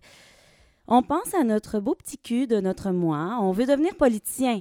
On se considère en, manque de liberté d'expression. Puis même si on est dans l'ironie, parce qu'on voulait être revendicateur, que dans le contexte du sketch, on n'était pas premier degré, c'est- correct de pouvoir rire de quelque chose de grave, tu sais, OK, c'est correct, je comprends tout ça. Mais quand une victime d'harcèlement te dit « Hey, ta joke m'a rentré dedans. » Tu sais, je me sens blessée, pas comprise, puis instrumentalisée, tu dis « Ben non, non, non, j'ai le droit de tout parce que liberté, liberté, liberté. » Hors contexte, toi pas comprendre. Je trouve que c'est comme avoir de la cire d'oreille en forme de barrage. C'est d'être irrespectueux et ne pas être à l'écoute de l'autre. Toutes des belles qualités pour être représentant politique d'un pays. Orgueil et narcissisme peuvent, selon moi, être une grande forme de solitude et d'individualisme. Donc oui, je nous trouve malheureux. Dans nos, appartements pardon, trop chers, avec nos télés trop fortes, on se regarde le nombril puis on garde la tête en par en bas. On veut pas voir l'autre, on veut pas voir les regards. J'ai toujours pensé que l'autre était une façon de se connaître soi. Dans le sens, regarder l'autre, c'est regarder la vie, c'est comprendre ses différences, saisir ses similitudes comme un reflet. On peut pas savoir qu'on a un morceau de poivre dans les dents sans se regarder dans le miroir ou avoir de très bons amis, mais ça, c'est complètement d'autre chose. Le morceau, il est là, il fait partie de nous, mais si on le voit pas, on le sait pas. Est-ce que tu aimes ma métaphore? Euh, Excusez-moi, j'étais distrait. C'était comme un long shot, mais Excusez-moi, je vais la réécouter euh, cette semaine. euh, C'est gentil, je vais, la, Frédéric. je vais- je vais la réécouter en balado. je me sens soutenue par mon équipe. Mais moi, pendant ce temps-là, je trouve que le moment présent est très lourd, ici comme ailleurs. là. On n'est pas plus ou moins à, à plaindre. Grâce à notre réalisateur extraordinaire, j'ai découvert que même en Angleterre, ça se passe depuis quelques années. Tellement que la, solitude existe tellement fortement que Theresa May a nommé euh, le mercredi 17 janvier 2018 une secrétaire d'État pour être chargée des personnes isolées. Elle a confié une fonction à Tra- Tracy Crouch, qui était à la base ministre des Sports, parce qu'elle s'est rendue compte que 9 millions de Britanniques, sur une population de 65,6 millions, souffrent de solitude selon la Croix-Rouge et 200 000 personnes âgées affirment n'avoir parlé à aucun ami, aucun proche dans le dernier mois. C'est intense. Donc, elle a décidé de prendre des mesures contre la solitude endurée par les personnes âgées, ceux qui ont perdu des êtres chers et les gens qui n'ont personne à qui parler. Joe Cox Foundation, aussi en Angleterre, a été créée après l'assassinat de cette militante et politicienne qui est Joe Cox. L'héritage de cette femme morte atrocement et gratuitement est celle d'une fond- fondation. Sa famille s'est assurée de se rappeler d'elle d'une façon à kill them with ki- kindness, comme la chanson d'Eddie Grant. Oui. Je, vous, je, vous, euh, je, je vous prescris d'aller l'écouter. C'est très joyeux, Ça va cette faire chanson. changement dans Electric Avenue. On connaît juste Electric Avenue, les Grand. Oui, puis euh, il n'y a pas aussi euh, Kent. Il y en a une autre. Je vous l'enverrai, je la mettrai en lien. Can't move my shoulders. Can't move, my- Can't- can't dance. can't remember. Can't remember. Donc, euh, ici, euh, au Québec, on commence à, à se pencher sur la solitude, sur la violence psycho- psychologique pardon, et émotive qu'elle peut créer. Une des seules politiciennes à s'être commise à en, en en parler est bien sûr Catherine Dorion du Parti Québec solidaire. Alors, je vais vous euh, laisser euh, écouter un extrait assez touchant du discours qu'elle a livré en décembre 2018 à l'Assemblée nationale. Je vais commencer par vous parler du problème qui est, d'après moi, la pierre angulaire de tous les autres. Et j'ai nommé la solitude, qu'on pourrait aussi appeler la désintégration de la culture. Depuis toujours, le Québécois a été un animal social, autant chez les Autochtones que chez ceux qui sont arrivés après. La richesse de la communauté a toujours marqué le ton sur notre territoire. Mais les choses sur ce plan ont radicalement changé dans les dernières décennies, avec l'avènement partout dans le monde d'un système politique et économique que je vais appeler, pour les besoins de ce discours-là, ce discours-ci, euh, l'obsession de la croissance à tout prix. La culture, c'est tout ça. C'est toutes ces façons d'entrer en contact, toutes ces façons très diversifiées d'être ensemble, qu'on invente sur le tas, qu'on perfectionne en passant du temps ensemble et qu'on adapte sans arrêt pour mettre à notre main à mesure qu'on change. La culture, c'est la richesse la plus belle qui soit, parce que contrairement aux millions de dollars, si elle n'est pas partagée, elle ne vaut plus rien. Elle est l'anticorps naturel contre la solitude. Alors, j'aurais aimé ça savoir un peu euh, comment vous, euh, soit à l'époque ou si c'est la première fois que vous en entendez, parler de ce discours, comment vous, recevez ce genre de texte-là et est-ce que c'est quelque chose que vous êtes, Mhm. vous vous êtes posé comme question de mais est-ce que je vis la solitude? Est-ce que ma société euh, Mhm. se rend malade de solitude? Ouais, c'est, intriguée. Euh, une grosse question. Allez-y, Fanny. Écoutez, euh, oui, ben moi, à un moment donné, il y a quelques années, j'étais célibataire et je me suis rendu compte à quel point ça m'a pesé la solitude. Je me suis, j'ai vraiment eu beaucoup de- d'empathie pour ma grand-mère à ce moment-là, qui était seule depuis plusieurs années. Donc, c'est sûr que moi, ça m'a vraiment touchée, puis c'est quelque chose qui, que, que j'y pense encore, parfois, à certains moments. Ouais, ouais. Godefroy Larando? C'est un gros sujet. Ben oui. Ah! Mais ça, c'est Inès. Inès, euh, Ouais. Inès, elle est- c'est... Non, mais c'est. Moi, j'arrive euh, avec la- Non, mais c'est parfait, ça, Ça me ça nous rappelle, amène ailleurs. ça me rappelle quand j'ai déjà été célibataire. c'est Ouais. T'as Ouais. déjà été- Ouais, Pauvre ouais. vous, mon Dieu. C'est, c'est plus le cas, je pense. Oh, C'est compliqué. je me rappelle beaucoup mieux maintenant. après, après 20 ans de Mais est-ce que vous Oui. pensez, God, que justement, il y a, il y a- il y a quelque chose qui se passe? Moi, là, je- je- je- ce que je vis en ce moment, c'est à quel point j'ai beaucoup de moments dans ma journée qui sont dirigés vers les autres, de- dans plein, plein de façons différentes. Mhm.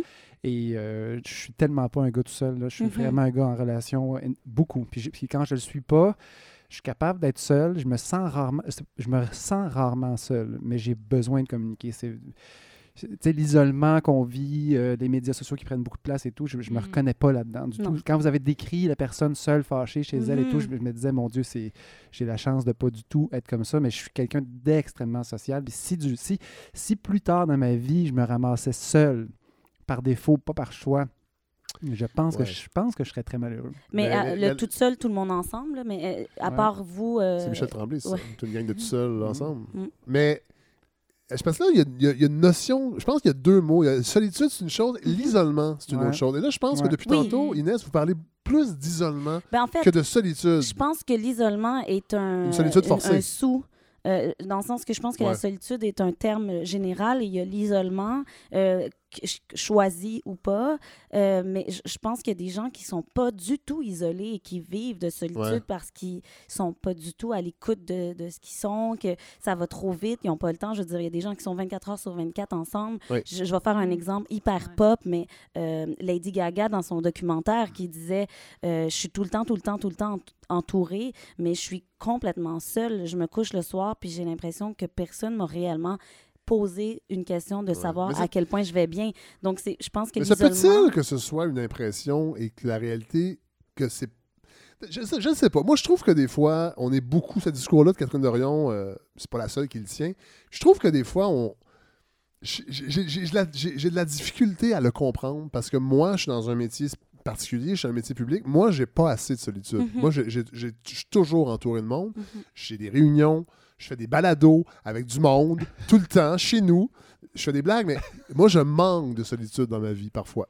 Moi, je rêve de partir tout seul en voyage des fois. Des fois, c'est le fun de bon d'y aller avec si on est en, en- conjoint une conjointe ou avec les enfants, tout ça. Mais moi, Mais je. même célibataire, là, voyons, c'est super le fun d'être célibataire. Oui, oui, non, Les mais- gens à la oui. maison. Mais J'ai euh, l'impression que c'est un discours qu'on entend, mais j'ai l'impression des fois que c'est pas une posture, mais c'est abstrait, ça. Je comprends. Ouais. Mais je pense pas je, non demande- plus. je pense qu'on cherche quelque chose. On a des rapports avec les gens, puis on cherche d'autres choses, mais c'est pas si clair ce qu'on cherche. C'est ça, mais je, pense qu'il y a une différence entre la solitude de j'ai besoin de temps pour moi puis qu'il y ait moins de bruit ambiant, Oui. puis il y a la solitude de il y a personne, si je pourrais, je pourrais disparaître et Ouais. il y a personne qui s'en rendrait compte. Mais ça, c'est de l'isolement pour moi, ça. Euh, Je pense que les- la sol- la- la- oui, l'isolement, c'est la solitude forcée. Et c'est ça que les gens trouvent lourd, je pense. mais l'isolement, je, je- je pourrais être euh, considérée que je vis de la solitude en étant constamment. euh, on, on- Ah, peut-être. la nuance. Ouais, ouais. Ben, Euh, mais- pas trop non plus. Là. Non, mais On- c'est intéressant. C'est pas un épisode de trois ans. Oui, c'est intéressant. mais... Je peux m'en aller aussi puis rester seule. euh, non, non, non, restez, restez. Mais donc, euh, j'ai j'ai eu le goût de, de, de, de trouver une espèce de solution euh, comme ça Oui. en tant que, que, que, que grande pharmacienne euh, du wow. euh, ça fait du bien à mon mental et mon émotif. Tu sais, je voudrais pas rien prescrire de médical. Inquiétez-vous pas, Non, non, non. je ne ferai jamais ça. Il ne faudrait pas avoir le collège des médecins sur Non, le dos. non, non, non. Moi, je... Donc, j'ai décidé de vous prescrire à vous, gens qui vivent la solitude. Boum, boum, boum, pap, poum, poum. Ceci était mon tambour, comme une guilloppage de clavier. Je vous prescris le bénévolat. Ah! Ça, c'est une bonne idée. Quoi de mieux pour guérir sa solitude que le sentiment de se sentir utile? Sentir qu'on existe, que notre existence sert à quelqu'un, à une cause, à une communauté, à Fred Savard. Je sais. Euh, vous ne faites pas de bénévolat, Nestelby. Moi, je fais plein de Mais bénévolat. pas, pas la balado, pas non, avec mais Fred j'en ai Savard. fait avant. Ok, Oui, On s'en souvient. On s'en souvient. je suis Moi, seul qui fait du bénévolat dans ce projet-là pour l'instant. Oui, ben ça paye mon taxi, merci. Et je Mon sais là, que votre, votre horaire est chargé. Puis euh, c'est comme. Bon, le bénévolat, pour moi, c'est comme la résolution de faire du sport. Ouais. C'est difficile au départ. On doit changer nos habitudes. On a la flemme d'aller courir au gym. Mais quand on y va, on ne veut plus jamais arrêter. Le bénévolat deviendra votre manière de vous booster d'endorphine et de dopamine.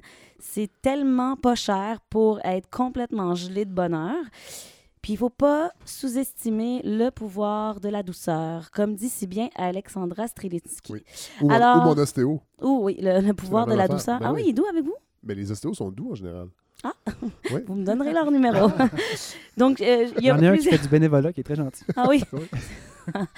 Je vais vous euh, donner quelques noms de, de, de, de centres Oui. euh, ou, ou de, de- C'est une belle suggestion, ça. Absolument. Je suis en Ah train oui. de me dire peut-être que ça peut.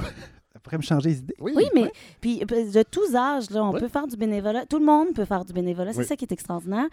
Euh, Il y a un établissement que j'aime vraiment beaucoup, c'est le restaurant Robin des Bois Ah, ben oui. sur Saint-Laurent. Euh, je crois que c'est entre Villeneuve et Saint-Joseph ou Villeneuve et euh, On a, Mont-Royal, on a on nos ira deux voir. géographes euh, attitrés à l'émission qui vont nous dire exactement bientôt. Mais c'est où- su- où- où c'est est sur Saint-Laurent. Et euh, c'est dans- c'est sur, le- c'est sur le plateau. Oui. Et euh, c'est un restaurant qui euh, offre euh, une possibilité de pouvoir faire du bénévolat comme euh, serveur, comme euh, suiteur ou même en cuisine. On peut euh, aller sur le site de- du restaurant Robin des Bois pour... il y a des prix de groupe, il y a moyen Oui. d'y aller dans le cadre du des ateliers travail pour les enfants des aussi. ateliers. Et il y a aussi un, un- une espèce d'isoloir pour sortir son ire, sa colère. Ah oui. Et c'est 5 et ça va aussi à euh, Fondation On Robin des Bois. 5 pour briser une assiette. Ah, wow. Et ça fait un bien fou, je vous le dis, c'est extraordinaire. Ça vaut le 5 Ben oui. parce que en plus ce 5 $-là, euh, on sait qu'il va être récupéré pour une bonne cause et que, évidemment, le, euh, l'assiette qui était une assiette désuète Oui. que quelqu'un a donnée euh, va être récupérée. Donc, tout est... Moi, je, je parle beaucoup de décroissance dans cette balado, puis je trouve que briser des assiettes, on est, on est dans la décroissance. Mhm. Il n'y en aura plus d'assiettes à un moment donné. Ah, ben non, parce qu'on mangera plus. Mais on ne pourra plus les recevoir parce que les, les Indiens bloquent le- les trains. Le train. On va, euh, on va être obligé de trouver des solutions. Donc, pendant que c'est possible d'avoir des assiettes, allez les briser. Euh, Il y a euh, une fondation que j'aime beaucoup, beaucoup, beaucoup, euh, qui est Grand Frère et Grande Sœur. Ah, ben oui. Donc, si vous avez... On connaît depuis longtemps. qu'on connaît depuis longtemps, mais qu'on doit Redécouvrir. ramener, redécouvrir. Si vous avez beaucoup de temps, et en tout cas, du moins un horaire euh, assez stable, euh, c'est le genre de, de- de bénévolat qui peut être extrêmement bénéfique pour un être humain, un ado, euh, un enfant plus jeune. Il y en a plein, j'en ai plein. Il y a dans la rue pour les jeunes sans-abri. Il y a aussi plusieurs qui peuvent être juste dans l'écoute active, dans, au téléphoné Suicide Action, Fondation Rêve d'enfant, Centre Paul Roulant pour aider à- avec des banques alimentaires. Tout ça, tout, tout, tout ça se retrouve sur un site euh, que je vais mettre le lien, Sur bien sûr. Facebook, ben oui. Vraiment pas compliqué. www.bénévolat euh, singulier, montréal.ca. Et Il y en a, il y en a, il y en a tellement que euh, j'ai trouvé ça complètement absurde de pas euh, en faire plus. Euh, moi, je suis porte-parole d'une d'une association qui fait des événements speech. Donc, speech euh, euh, quoi ça? focus sur euh, des écoles qui sont dans des arrondissements euh, défavorisés. C'est-à-dire le Québec? Le Québec en entier, euh, sauf Québec. Et euh, non, c'est faux, faux, faux, faux ce que je viens de dire. Il y a, il y a des enfants partout qui ont besoin d'aide. Ben oui. Et ça, les, ça, les, euh, ça leur donne une possibilité d'apprendre à écrire de la musique et à Ah! composer de, de la musique Wow! et aussi les, les paroles. Et euh, ils font un album Ben dans un album professionnel, dans un studio par- euh, professionnel, pardon. Et euh, il y a un spectacle, je vais vous en reparler Ben oui. parce que c'est au mois de mai. Et on est plusieurs à participer. Donc, euh, Franny Holder, Webster l'a fait il y a Oui. quelques années.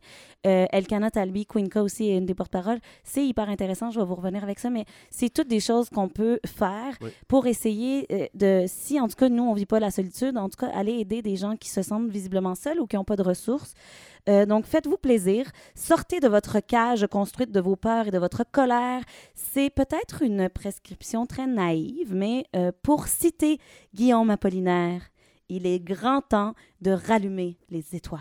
Ah, merci, Inès. Ça fait plaisir. C'est une belle suggestion. Ben, belle prescription. plaisir. Merci.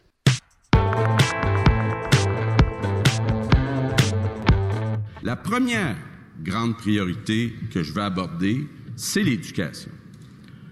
Pour la première fois depuis les années 60, l'éducation va être la première priorité du gouvernement et notre grande ambition, c'est rien de moins que de donner à chaque enfant tous les outils pour aller au bout de son potentiel. Hey, on a un beau lien à faire sur la naïveté. Hein? Ben oui. On a fini avec la naïveté et on continue avec plus de naïveté. Mais ça, Godfrey Lorando, c'est une, euh, c'est une euh, citation de notre euh, premier ministre à l'époque où il était ministre de l'Éducation euh, sous un parti québécois? Euh, ça, ben non, c'est euh, c'est Legault, euh, Non. son discours inaugural. là, je où- fais une blague. Une fois. Ah, ben, vous êtes tellement, tellement spontané. Oui.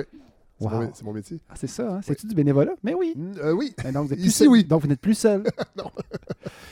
Mais donc, c'était le go à quel moment? euh? Quand il a gagné ses élections. Et voilà. Et Ah. donc, lui, avait ça en tête. Il fait allait- longtemps. Et oui. Et j'imagine qu'il devait savoir qui allait être son ministre, de l'Éducation parce qu'il y en avait un, un pas pire, prêtre, qui était déjà représentant, euh, porte-parole pour l'éducation dans, dans son gouvernement d'opposition. Et c'était notre bon ministre Jean-François Robert. Oui. Et c'est de lui que j'ai envie de vous parler, Fred. Oui. Parce que je voulais vous parler, bien sûr, du projet de loi 40, parce que vous m'avez entre autres dit, euh, sortez donc un peu de la science, là, essayez de nous parler d'autres choses. Et là, j'ai tout de suite pensé projet de loi. hein, et vous savez que j'ai une passion pour les, les projets de loi. Ai, j'ai, eu beaucoup de plaisir. Mais rassurez-vous, j'ai pas regardé les débats en commission parlementaire. Donc, euh, il y en a qui étaient inquiets. là. Non, ça va, je ne l'ai pas fait. J'ai décidé de vous parler du projet de loi 40 en vous parlant du ministre qui l'a produit, finalement, parce que euh, ce gars-là a mon âge, à peu près. Euh, C'est-à-dire? C'est-à-dire 44 ans. 40, je pense qu'il y a 45, lui. Donc, il a fait beaucoup, beaucoup Mais il de a l'air choses. plus jeune parce qu'il mange beaucoup de pommes. Ben, si on regarde le- la- effectivement la page couverture du livre que j'ai entre les mains, cet homme tient une pomme. Et euh, je vais en parler euh, abondamment parce que cette pomme est un symbole de naïveté. Et euh, ça, ça- ça pourrait être le fil conducteur de ma chronique. C'est aussi le symbole de la connaissance. En plus, pomme- oui, et, du, et, de et pie. de l'enseignement. Oui. Et donc, euh, ben, ce gars-là a fait beaucoup, beaucoup, beaucoup, beaucoup de choses dans sa vie déjà, dont, entre autres, écrire un livre alors qu'il était dans l'opposition comme porte-parole euh, à la CAQ. Et son livre s'appelle Tout bonnement Et si on réinventait l'école? Il a écrit ça en 2016. C'est un essai de 160 pages, une vingtaine de chapitres, des idées qui vont un peu dans tous les sens. Je le soupçonne de l'avoir écrit pour vrai. Oui.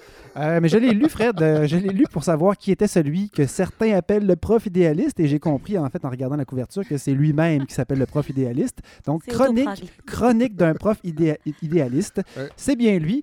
Euh, il a fait beaucoup de choses. hein. Donc, euh, petit- petite revue, il a été président, il a enseigné pendant 17 ans déjà, vice-président de l'ex- l'exécutif du Parti québécois de Vachon. Euh, Ah, tiens, tiens. FDD, hein? Des squelettes dans le placard. Ouais. Impliqué dans des multiples associations d'enseignants, aussi d'étudiants à l'époque. Il a été membre de la commission de l'enseignement primaire du Conseil supérieur de l'éducation. Et tout ça aussi, il le fait en jouant au hockey jusqu'au niveau junior de façon très Ah, intensive. Il a été membre de l'opposition euh, et maintenant, bon, euh, ministre de l'Éducation et de l'enseignement supérieur. Donc, c'est un ministère combiné. Alors, Jean-François, de son prénom, il présente plusieurs symptômes, si vous voulez mon avis, d'un gars sévèrement motivé. Donc, comme enseignant, là, si on lit son livre, puis on est porté un peu à lui faire confiance dans sa façon de le raconter. euh, c'est le genre de prof qui avait des multiples projets qui ne respectaient pas vraiment les conventions collectives, Oh. des nuits de la lecture, les enfants qui rentrent à l'école un, un vendredi à 21h, qui lisent, de la- qui lisent, qui font une espèce de festival de la lecture jusqu'à ce qu'ils tombent endormis. Et c'est ça le principe du festival. Et il y en a qui restent debout à lire et à faire des résumés de livres jusqu'à 3 h du matin. Un genre de prof hyper motivé qui faisait chier euh, les syndicats. Euh, donc, euh, il y a un gars avec beaucoup, beaucoup d'idées puis beaucoup de passion, on dirait. C'est ce que j'ai l'impression que ce gars-là aimait ça. enseigner. Oui. C'est son propre livre. Donc, mon hypothèse, c'est que Jean-François, c'est pas le genre de gars qui a dû s'arrêter souvent dans sa vie pour regarder sa toast grillée dans son grille-pain. Donc, quand sa toast grille, il fait d'autres choses. Oui. OK? Si tu veux faire tout ça dans ta vie, Fred, tu peux pas juste regarder la toast grillée, ce que moi, j'ai beaucoup de plaisir à faire. Et ça me rappelle un peu Yvon Rivard, Ah, notre, ben oui. ami, notre ami, euh, notre tête pensante Oui. de- de- de- du monde de l'éducation. Oui. Yvon qui était venu, entre autres, nous expliquer que c'est important de prendre son temps. Oui. Euh, quand on enseigne, il y a des trucs qui prennent du temps. Intégrer des nouvelles connaissances, ça prend du temps pour niaiser. Je sais pas si Jean-François a eu beaucoup de temps. Il s'en est pas donné beaucoup. Et là, si je regarde les idées donc soumises dans son livre, parce que dans Et si on réinventait l'école, Jean-François soumet beaucoup d'idées. Et Oui. donc, euh, je ne sais pas si je l'ai dit, mais c'est Jean-François Roberge. hein, C'est ça son Oui, oui, son- oui. son nom. Non, mais tu sais, on, on pense toujours à Jean-François Lisée Oui, c'est vrai. Jean-François, c'est automatique. lui-même en, en disant Jean-François. Donc, voici des idées un peu autoportantes qui sont, qui sont peut-être faciles à démolir si on est dans le milieu, mais nous, on n'est pas là-dedans. Donc, on, peut-être qu'on va juste s'émerveiller naïvement.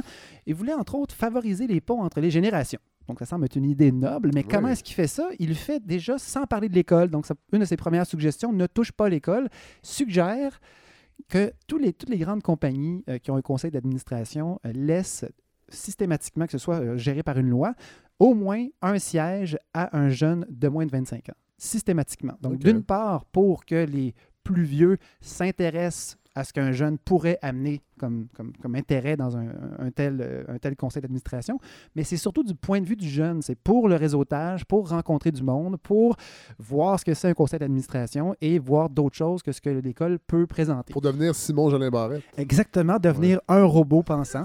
Euh, C'était assez motivant. Euh, un autre élément qu'il voulait, euh, lui, en fait, il- ce qu'il ce qu'il dit, c'est qu'il faut, il parle de lui aussi. Un des éléments qu'il a gardé à l'école, ce sont les activités parascolaires. Ah. Et donc, pour lui, toutes les raisons sont bonnes. Si on, réu- si on est capable de garder les enfants à l'école pour le basket ou pour un cours de, je ne sais trop, de Donjons et Dragons, Ou un deux papiers dans les, dans les structures. Frédéric, Hmm. C'est du parascolaire? franchement, je sais pas quel prof Non, pourrait... je vais arrêter parce qu'on va se plaindre là, que je suis cabotine pendant votre chronique Ben euh, oui, géniale. Mais celle-là est plus- C'est vrai. C'est vrai que ça vous arrive. Mais moi, j'aime ça, Fred. Quand vous cabotinez pas, je, je me cherche, je me Ben, sens seul. ben oui. Mais Oui, c'est sûr alors- que c'est favorable là, de, de- de se dire euh, que quand tu as un sentiment d'appartenance Ben oui. pour Oui. des activités qui, Mais que c'est tu trouves intéressant. Il, pertinentes. il- il va un peu plus loin. Lui, ce qu'il dit, c'est que ça devrait pas être les profs qui gèrent ces programmes-là. Oui. Mais c'est qu'en ce moment, dans les écoles, il y en a plein. C'est juste que c'est pas officiel. Il y a certaines écoles qui en ont beaucoup, Oui. beaucoup, et que c'est un programme de qualité animé par des parents. pan- pan-québécois. Et voilà, lui, il dit que ça devrait être intégré au programme scolaire. C'est au et petit bonheur la chance. Et que, par exemple, l'école devrait être plus longue, de 9 h à 17 h Oui. l'après-midi le soir. Et dans ce temps-là, il y aurait plus d'activités intégrées prévues. Par exemple, le midi pourrait durer 1h45. Oui. Les élèves pourraient manger, ensuite faire une activité. Et pendant ce temps-là, les profs auraient un peu de temps, comme dirait Yvon Rivard, Oui. pour digérer, non pas leur nourriture, mais leur préparation, leur cours, faire de la correction, Oui. rester à l'école. Euh, un autre élément euh, important qui suggère, c'est euh, il s'intéresse à la stabilité des professionnels qui sont dans les écoles, tant les profs que les orthopédagogues, les orthophonistes, euh, les psychoéducateurs, qui Tout ce qu'on a pu dans les écoles. il y en a vra- D'une part, ça, il le dénonce complètement. Il dit qu'un des échecs de l'école euh, actuelle, c'est que les élèves en difficulté sont dans les classes sans aucun soutien. Donc, il faudrait, euh, il faudrait hein, injecter des milliards pour embarquer beaucoup plus de professionnels comme ceux-là dans les écoles, mais aussi les garder, favoriser la stabilité. Lui, ce qu'il dit, entre autres, c'est que c'est pas normal qu'une enseignante enceinte de quatre mois ait le droit de reprendre un- une absence d'un autre professeur qui, lui, Oui. est absent peut-être pour un an et de faire rentrer quelqu'un qui va être, qui ne pourra pas travailler longtemps. Et c'est certain que les élèves vont vont perdre ce prof-là. Et on- donc, ça, ce qui- ce qu'il dit, c'est qu'il y a des conventions collectives qui euh, figent de- de- la priorité comme étant celle du bien-être du prof et Mais- non pas Mm. le De bien-être des enfants. Mais là, on Ouais. rappelle que ça, c'est en 2016. Oui, en 2016. Aujourd'hui, Ah, il y a c'est des tout réglé, ça, classes Fred. Qui ont 11 professeurs dans la même année. Fred, Pas mon, enceintes. mon enfant, mon fils, mon fils est à son quatrième professeur. Voilà. Et la seule chose qui le garde à l'école en ce moment, là, ça va mieux quand même, mais qui l'a gardé, c'est son basket. Ah oui. Mais le basket, c'est une gang de parents intéressés qui l'ont fait. Ah oui. Euh, Mais, des- euh, qui font une du, qui explication? font du quoi? Du bénévolat? Et Oui. voilà. oui. Est-ce qu'il y a une explication là, pour, euh, par rapport à ça? Comment ça? Euh, quatre? Il y a eu combien de profs, euh, votre enfant? Mon fils a eu quatre profs. Je vais pas faire. Mais il y en a un premier, ben, premier prof euh, qui devait être là, Mhm. euh, est absent en maladie. Donc, un premier, un premier prof qui rentre, qui commence l'année et qui est un bon professeur et qui, ben, qu'est-ce qui arrive? Se, fait, se voit offrir un poste. Parce que ça, c'est un remplacement, c'est plate. Un poste à temps plein, c'est bien mieux. Puis il y a plein de postes qui s'ouvrent partout. Et Donc, très rare. elle le prend, elle le prend. Et là, il y a un deuxième prof qui arrive, qui fait trois semaines, qui est vraiment mauvais, et qui se fait offrir un poste ailleurs, et qui le prend. Et là, on trouve un prof quelque part qui va, semble-t-il, être jusqu'- jusqu'au bout présent, qui s'avère être un prof assez médiocre, ou en tout cas qui a eu beaucoup de difficultés avec un groupe dans lequel il y avait 5-6 enfants qui avaient des besoins particuliers. Et au bout de la ligne, le prof qui devait être là au début de l'année vient d'arriver. Et donc, euh, pour certains élèves qui ont vécu exactement la même chose Mhm. l'année passée, c'est une catastrophe. Moi, j'ai vu des parents pleurer à réunion de parents et je comprenais pourquoi. Je me disais, moi, mon fils fonctionne relativement bien. L'école, pour lui, c'est facile. Euh, donc, il n'a pas eu à se débattre en plus avec ses difficultés, mais euh, il a vraiment détesté l'école pendant plusieurs semaines et c'est parce qu'il faisait du basket qu'il s'est levé puis qu'il est allé. Mais là, il faut, rassurer les gens avec le projet de loi euh, 40, avec la réforme, c'est que le ministre Roberge va s'occuper personnellement de tous les cas individuels parce que tous les pouvoirs. Oui, c'est ce que j'ai compris. Oui. Exactement. Donc, il a aboli les commissions scolaires pour. euh, euh, je vais revenir un peu sur ça, parce que ça, c'est un des enjeux plus importants de son livre. Puis là, je suis un peu dans les petites affaires légères. Oui, Il y en a un que je trouve intéressant, c'était d'encourager les études à l'extérieur des grands centres. Et donc, euh, encourager au cégep, encourager les jeunes à se rendre sur d'autres campus Oui. à l'extérieur de Montréal et de Québec pour voir des régions, de un, découvrir un nouveau monde, s'ouvrir. C'est un point de vue intéressant, ça, parce qu'il parle beaucoup de l'ouverture, de de- du rôle de l'école pour ce qui est de la culture générale Oui. et de l'ouverture à l'autre et de, de se rendre compte que tout est possible. Et euh, ben, il y a une citation qui, que, que je garde ici parce que je la trouvais bien décrite. Euh, encourager la mobilité étudiante va engendrer des coûts, mais ils seront moins importants que ceux qu'entraîne actuellement la dévitalisation de nos régions et l'abandon de programmes scolaires par manque de clientèle. Donc, si tu as 3-4 élèves de plus qui s'en vont euh, dans différents cégeps autour du Québec, ben, ça peut être des fois la différence qui fait à- euh, entre atteindre la limite pour garder le cours en question ou, ou l'abolir. Et donc, ça faisait partie de son grand rêve pour Oui. nous euh, de réinventer. Et si on réinventait l'Abitibi? Euh, des idées plus profondes, euh, donc euh, un, peu- un peu plus sérieuses, Oui. dont celle des commissions scolaires. Et pour les analyser un peu, je me suis permis d'appeler tout simplement Yvon Rivard. Ah, mon Dieu. Et évidemment, je lui ai dit, Monsieur Rivard, je vais vous parler un 15 minutes. Et vous en doutez, hein, on, a, on a parlé une heure et vingt. Et c'était ben, Yvon Rivard qui est venu avec nous à la, notre spéciale éducation.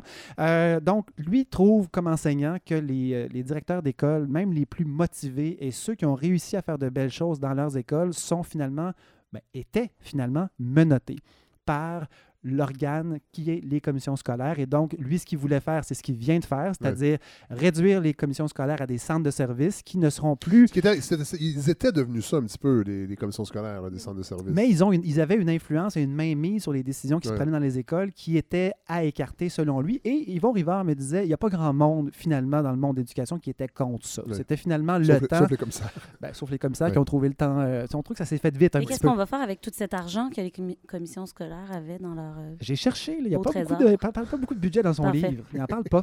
Euh, mais donc, euh, ce, que, ce que Roberge semble avoir fait dans ce cas-ci, c'est de retirer le pouvoir qui était entre les mains des commissions scolaires. Mais Yvon Rivard me pose la question, mais ce pouvoir-là est rendu où? Et selon Yvon Rivard, la seule bonne place, si on voulait retourner la pyramide du pouvoir, si on voulait vraiment mettre du pouvoir dans les mains de quelqu'un, ce serait de les remettre dans, le- dans les mains des enseignants Oui. qui sont Ça, sur le terrain. Et donc, il me l'a... re- il me l'a- C'est un homme constant. Oui. Hein, il a eu le temps de l'écrire et d'y penser. Plus euh, que les professeurs de votre enfant. Oui, effectivement, eux ne sont pas très constants, mais euh, peut-être que si on leur donnait leur par- si on leur donnait droit de parole, peut-être qu'ils auraient des solutions euh, Mhm. pour contrer ça. Euh, il, il dénonce, Roberge, la fin du nivellement par le bas. En fait, il, il- il prône la fin du nivellement par le bas. Il donne l'exemple. Là, je vais tomber Mais là, euh, excusez-moi, c'est Vas-y. que je veux pas induire les gens qui vous écoutent en erreur, parce que là, les gens Ouais. pensent, mais c'est pas ça qui se passe. là, Pas du tout. Non. Voilà. Non, non, non, ça, c'est- son les professeurs le rêve en disent, comment- 2016. oui, oui. Ben, les pro- en fait, j'ai appelé un professeur, un, un directeur d'école, une directrice en fait, pour avoir un peu son, son opinion sur Pi, qu'est-ce que vous en pensez? Puis elle m'a dit, mais il est tellement trop tôt, on n'a aucune idée de ce qui va arriver. Personne le sait. Tout ce qu'on sait, c'est que, bon, ben, les, centres de, les centres de services sont apparus. Maintenant, il y aura combien de profs sur ces conseils-là? Ça sera quoi leur pouvoir? Et ce qu'on a l'impression, c'est qu'il y a de plus en plus de pouvoir dans les mains du ministre, tout simplement. Et donc, euh, ben, est-ce qu'il a vraiment retourné du pouvoir dans les écoles? C'est ça qu'il vantait, en tout cas, dans son livre. Fred. Et là, est-ce qu'il s'en est éloigné en devenant politicien? Euh, ça reste à voir. Mais donc, lui, prône un élargissement, une augmentation des exigences de façon généralisée. Euh, oui, plus d'aide aux enfants en difficulté, mais des profs plus exigeants et aussi un programme plus exigeant pour les profs. Donc, augmenter euh, Ouais, mais ça, nos standards pour, bien, évidemment, ensuite, on parle d'attirer plus de monde vers, effectivement, plus Ouais. de monde vers la, la- la- vers la profession. Et un autre élément euh, qui, là, lui, sera très populaire sûrement avec les syndicats, c'est la création d'un ordre des enseignants. Ah oui, mais ça, on en un ordre professionnel, parce ouais. que ce qu'il dit, lui, puis ce que ce qu'Yvon Rivard euh, entendait aussi, c'est que, euh, dans le fond, les enfants dans les classes sont vulnérables au même titre que le client d'un psychologue. Oui. Et il y a un ordre des psychologues qui est là, pas pour protéger les psychologues, pour protéger la clientèle. Et dans ce cas-ci, un ordre pourrait être la- les- le représentant, finalement, des enfants. Oui. Alors qu'en ce moment, qui est le représentant des enfants? Personne. Ronald McDonald, c'est Ben, le seul que je connais. C'est peut-être, Fred, Jean- Jean-François Roberge. Et si, et si on réinventait l'école, Fred? Euh, donc, euh, il prend un chapitre complet de son livre, puis là, c'est là que je comprends un peu mieux c'est qui ce monsieur-là. Oui. Bon. Ce monsieur. Ouais, ce petit monsieur-là. Alors, euh, je veux pas être condescendant, je l'ai lu son livre, puis c'est Ah, pas... on n'a pas de euh, condescendant, c'est un ministre. alors, Fred, euh, pour nous, il nous explique que comme prof, a trouvé ça bien tannant que des enfants soient pas là le vendredi sans raison valable. Et la raison, c'est Ah, il y a un tournoi de hockey, euh, il y a une compétition de ski, Une, ou bala- une balado au Saguenay. une balado au Saguenay, ou encore euh, un- tout simplement un- une fin de semaine de trois jours au chalet. Ses parents ne travaillent pas le vendredi et il s'en va. Il parle aussi de gens, d'en- d'enfants qui partent quatre jours avant la relâche Ah, parce oui. que les billets d'avion sont moins chers. Moi, mes parents faisaient ça quand j'étais jeune. Et voilà. Et vous êtes, une, vous êtes ça. devenu bénévole. Je suis devenue bénévole. Voilà. Seul. Moi, Seul. Et donc, ça, ça le fatiguait pas mal. Si jamais là, vous entendez mon appel. Ce qui le fatiguait, mes petits blagueurs, c'est que, dans le fond, euh, que le signal des parents, c'est Mais l'école, c'est pas important. Si je peux sauver 300 pièces, on s'en sac de ton cours. Viens-t'en avec nous. Euh, je me permets de souligner que je pense pas que ce soit un enjeu majeur au Québec, ça. Je pense que c'est un enjeu pour des gens qui ont quand même le choix de choisir leur billet d'avion pour leurs vacances et que les élèves, sans- les élèves fragiles partout au Québec, dans lesquels il y a beaucoup d'enfants qui sont défavorisés, Oui. j'ai l'impression que ce souci de quand est-ce que je prends mes vacances, c'est peut-être pas quelque chose qui fait vraiment partie des défis de l'éducation. Puis là, je me dis, il a choisi de mettre un chapitre complet là-dessus. Euh, chapitre de quatre pages, oui. comme tous les autres chapitres de son livre. Mais je me suis dit, coudon, peut-être que ce gars-là n'est pas tout à fait connecté Mm. avec les enjeux, entre autres, de la pauvreté. Et là, tout à coup, en parlant avec Yvon, je me suis dit, hey, il n'y a pas un mot dans ce livre-là sur le tout premier problème en haut de la liste qui, finalement, engendre la plupart des autres problèmes en éducation, c'est-à-dire la pauvreté de certaines tranches de la population. Oups! C'est Ouais. quand même un gros morceau. Ben oui. Et il a, il a choisi de ne pas en parler. Évidemment, son livre aurait été peut-être pas mal plus gros. Oui. Et peut-être que c'est pas quelque chose qui l'intéressait. Donc, un- je regarde son parcours. puis C'est un peu un parcours, non pas d'un premier de classe, mais d'un gars qui réussit. Ouais. Tu sais, c'est un- Qui a été dans, sur des terrains de réussite oui. aussi. Puis là, maintenant, il est rendu ministre. Mhm. Et puis là, je lis son livre, puis je me dis, c'est des idées faciles, des idées opérationnelles. Et là, tu rajoutes ça avec le facteur CAC, qui est on est opérationnel, Mhm. on décide rapidement, on avance. OK, c'est un ancien enseignant, d'accord, c'est un gars brillant, il s'est démarqué, mais ces deux premières grandes décisions de ministre, qu'est-ce que c'est? C'est instaurer les maternelles 4 ans, un peu envers et contre tous. hein. C'est pas tout, c'est pas uniforme, il n'y a, pas- a une masse de gens qui disaient oui, c'est une bonne idée. Et plus on avançait, plus on se disait, voyons, euh, ça va répondre à quel besoin, ça? Le but, c'était de sortir les enfants, de les emmener dans l'école le plus vite possible. On se rend compte que c'est des enfants qui étaient au service de garde et en CPE qui se ramassent en maternelle 4 ans. Ça ne répond pas aux besoins de scolariser les enfants plus tôt. Il manque de profs de toute façon. Est-ce que c'était vraiment le temps de faire ça? Et là, deuxième grosse décision, bang, son projet de loi 40. Presque tout le monde était d'accord avec l'abolition des commissions scolaires. C'était quelque chose qui était acquis ou presque, sauf Fred dirait les commissaires, hein, Oui. pas d'accord. Oui. Mais la façon avec laquelle ça s'est fait, là, ça a fait réagir pas mal de monde. Il y en a qui espéraient quelque chose de ce gars-là, un ancien enseignant. Et là, je ne peux pas faire autre chose que de penser, parce que dans son livre, il parle de l'importance de la relation entre le prof et la classe qu'il gère. Et là, je pense à mon GF, à Jean-François, et le milieu de l'enseignement. Et je me dis, à travailler comme il travaille en ce moment, il peut être un peu comme un prof qui est en train de perdre sa classe. Et moi, j'ai peur pour Jean-François en ce moment qu'il perde son milieu scolaire. Jean-François, euh, Yvon Rivard, dans, dans les chemins de l'école, il disait qu'il fallait laisser un peu plus de temps aux enfants. Je proposerais un peu la même chose au ministre Auberge. Laisser le milieu de l'enseignement, intégrer les changements et les propositions qu'il fait, apprendre, ça prend du temps. Fred, et si on réinventait la CAQ? Hein? On pourrait-tu regarder nos toasts grillés un peu à place de faire des, des projets de loi? Et vous savez qui va peut-être faire ça? Regarder Qui- les toasts grillés? Non. Changer la CAQ? Hmm. Guy Nantel. Il est tellement Hmm. populaire que peut-être Il changerait même la prochain premier ministre. euh, Non, je ne vais pas rentrer là-dessus. l'écoute. Mais... Mais il n'y avait pas aussi euh, euh, une espèce de trio, là, Ricardo ou euh, je sais, Oui, Pierre sais plus. Thibault et l'autre monsieur pour euh, réinventer l'école. Oui. Oui, c'est plus facile quand tu as le même 33 genre millions. de- Faire Oui. une école belle, puis Oui. fine. Puis, Non, mais euh, je pense qu'ils vont euh, remettre quelque chose, mais évidemment, sûrement qu'on n'aura peut-être pas les moyens de construire des écoles belles ouais. avec Mhm. des jardins intérieurs, des, euh, des plants de tomates sur le toit Mhm. et euh, des dromadaires dans la cour d'école Ça, pour euh, j'adore ça. ouvrir euh, l'esprit euh, des élèves.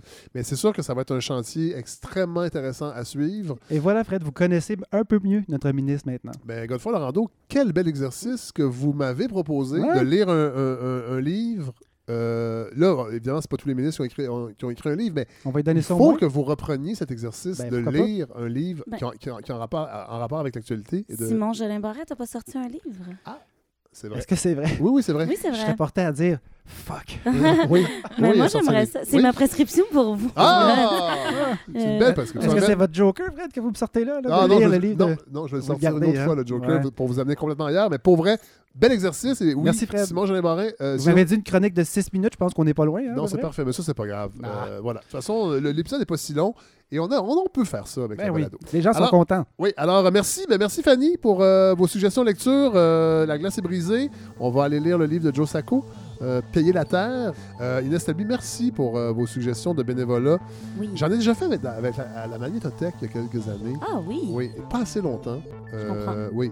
Et euh, je pense que je vais m'y mettre parce qu'au-delà de briser la solitude, ce qui n'est pas nécessairement mon cas, mais le fait de donner son temps, je pense qu'il y a quelque chose de, C'est important. c'est- d'apaisant ah. C'est clairement comme euh, assez nourrissant. Oui. Puis moi, je dirais à notre, euh, aux gens qui écoutent euh, et qui en font déjà ou qui voudraient en faire, de nous écrire s'il y a Oui. une expérience, où il y a une envie. Ou des de- endroits où, euh, Ouais. qui ne seraient pas sur qui votre seraient liste. pas sur le site, euh, qui pourraient. Ouais. Si des gens voudraient faire du bénévolat chez les scouts, par contre, je vous rappelle que c'est interdit. En Oui. fait, c'est pas interdit, ça ne sera plus possible puisqu'ils sont sur la loi de la faillite. Oui. Il y avait trop de pédophiles. Alors voilà. Et si on réinventait les scouts? Si on va- oui. Euh, merci évidemment, Communauto, notre partenaire qui va nous servir très bientôt parce que là, il reste quelques épisodes à Montréal, mais là, on s'en va sur la route. D'ailleurs, il faut se intéressant. parler euh, du Saguenay, euh, Inès Talby. Bon, moi, euh, évidemment, tu sais, je- j'adore la balado et j'adore aussi euh, le festival Regard. Oui. Et donc, je me suis dit, hey, je vais écrire aux filles, euh, des- mes magnifiques euh, programmatrices, directrices euh, euh, artistiques, et, et, euh, je leur ai dit, hey, ça serait fou quand même qu'il y ait la balado de Fred Savard euh, au Festival Regard, et tout, tout, tout en me permettant à moi aussi d'y retourner avec, euh, avec comme une implication. Et là, je vous, vous avez été invité? Oui. Ben moi, je travaille, Oui, oui. Mais vous travaillez à Québec. Je travaille à Québec. Oui, je, je fais un spectacle. euh, Mais là, j'ai demandé une navette bon, ben, au festival. J'y serai peut-être, alors? J'ai pas eu de réponse, mais il se pourrait que vous ayez une navette pour partir de Québec le vendredi soir, venir dormir, parce que c'est une formule brunch. Mhm. On va donner les détails, mais on va être dans un brunch. On va être au Café Cambi, je crois, qui est Oui. l'épicentre des festivaliers, Mhm. euh, en lendemain de veille. Et à 11h samedi, le 14 mars, nous Oui. allons enregistrer l'épisode euh, qui sera disponible euh, le lendemain, Larry? Le dimanche. Voilà. Ce qui me permettrait de partir à 13h et de pouvoir aller jouer au théâtre. Voilà. à- au théâtre. J'ai pas de nouvelles. Est-ce qu'on va être capable d'avoir une. euh, parce que vous nous avez quand même. euh, vous aviez une fiche technique pour votre navette, euh, un véhicule particulier. Euh, oui, caviar, mais c'était Électrique. mais c'était pas de- d'esturgeon. Ça, c'est. Pas d'esturgeon, Bravo, vous, vous étiez quand même ouverte sur. À un moment donné, tu sais, Oui, quand voilà. tu connais ça. Bon, mais ben, sans blague à part, on attend des nouvelles, mais oui, idéalement, ça serait le fun que vous Donc, soyez là. j'espère, parce que c'est vraiment, en tout cas, Ah, ben oui, euh, y- d'y être ou pas, je Oui. vous le dis, aller courir à ce festival dans cette magnifique ville, euh, euh, ces deux villes qui est Jonquière et, et Chicoutimi. Oui. Euh, la- une des plus belles programmations de court-métrage que j'ai jamais vu depuis longtemps. J'ai découvert des films extraordinaires. On va, être là, Alors, courez- on va être là grâce à vous. Il y aura d'autres épisodes aussi sur la route. On s'en va à Sainte-Camille, on s'en va, euh, on va aller en Gaspésie, à Rimouski. On va beaucoup, beaucoup se promener. Donc, euh, merci à, à Communauto. Merci à, ce- à ce concept aussi qui nous a aidé à nous équiper de ce magnifique euh, équipement qui fait que cette balado sonne vachement bien. Ouais. Bah, du coup, ça le fait. à fond, quoi. Alors voilà. Alors, on se retrouve la semaine prochaine. Peut-être avec Benoît Chartier. J'attends qu'il me réécrive notre chroniqueur qui fait longtemps qu'on n'a pas entendu. Alors, euh, et Inès, vous serez là, je pense, la semaine prochaine. Non, je ne serai pas là car je tourne. Je Donc, toi, allez-vous être là, hein? Quand vous m'invitez, Fred, d'habitude, je suis là. Ben, OK, vous tournez pas. OK, merci. On se revoit la semaine prochaine.